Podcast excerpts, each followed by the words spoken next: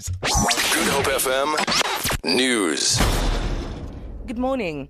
Former spy boss Barry Gilder says the alleged spy cable leaks exaggerate the impression of the level of espionage in South Africa.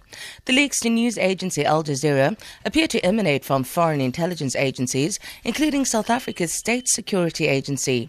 Their claims include dirty tricks employed by Israel's Secret Service Mossad in South Africa and an alleged plot to assassinate African Union chairperson Nkosazana Dlamini Zuma. State Security Minister David Mahlobo has instituted an investigation into the leaks.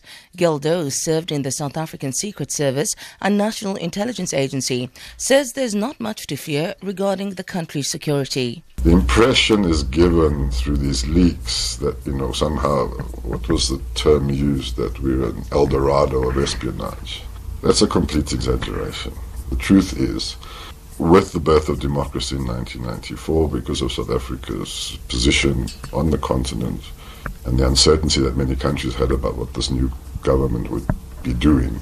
There was a lot of interest in us, and uh, the diplomatic presence grew exponentially. And along with that, and as part of normal interstate relations, the intelligence presence also grew. Telkom has announced that it will resume with its second stage of a restructuring process next week. Spokesperson Jackie O'Sullivan says the telecommunication utility's first stage, the turnaround process that focused on top and middle management, began two years ago and was concluded in September last year.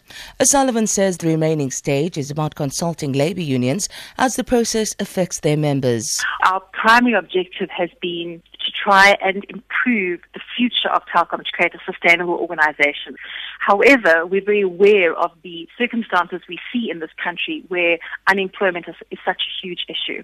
So our first priority is to try and see how we can save jobs. And one way in which we see we can do that is to look at outsourcing operations. That, in many respects, is going to be an, uh, an important solution for us to try and find a way to keep people in roles, but to still deliver the efficiencies that we need to make Telkom sustainable for the future. Universities say they are owed billions of rand in outstanding tuition fees. CEO of Higher Education South Africa, Jeffrey Mabelebele, says tertiary institutions are owed in excess of 1 billion rand yearly. Responding to allegations of blacklisting students, he says universities are doing their best to recover the money they are owed.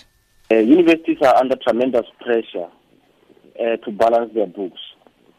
Uh, funding from government has declined uh, in student per capita terms over the years.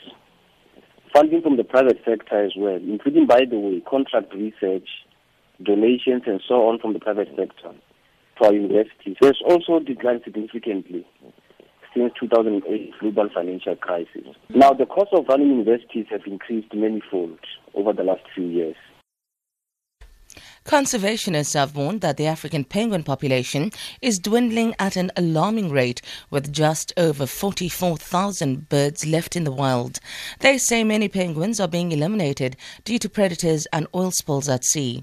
A new multi million rand rehabilitation centre has been opened at Gansbaai in the Overstrand to treat injured and clear oiled birds. It will take the load off another centre in Cape Town.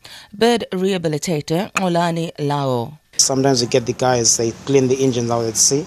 That oil will just float. Uh, what Sometimes we got penguins swimming out at sea, so it's easy for them to swim into that oil. So once it's got the oil on his skin, that means there's no no more like going out at sea to fish for his own fish. He's forced to go and find a rock where he's going to stay up until he's starved to death. For Good Hope FM News, I'm Sandra Rosenberg.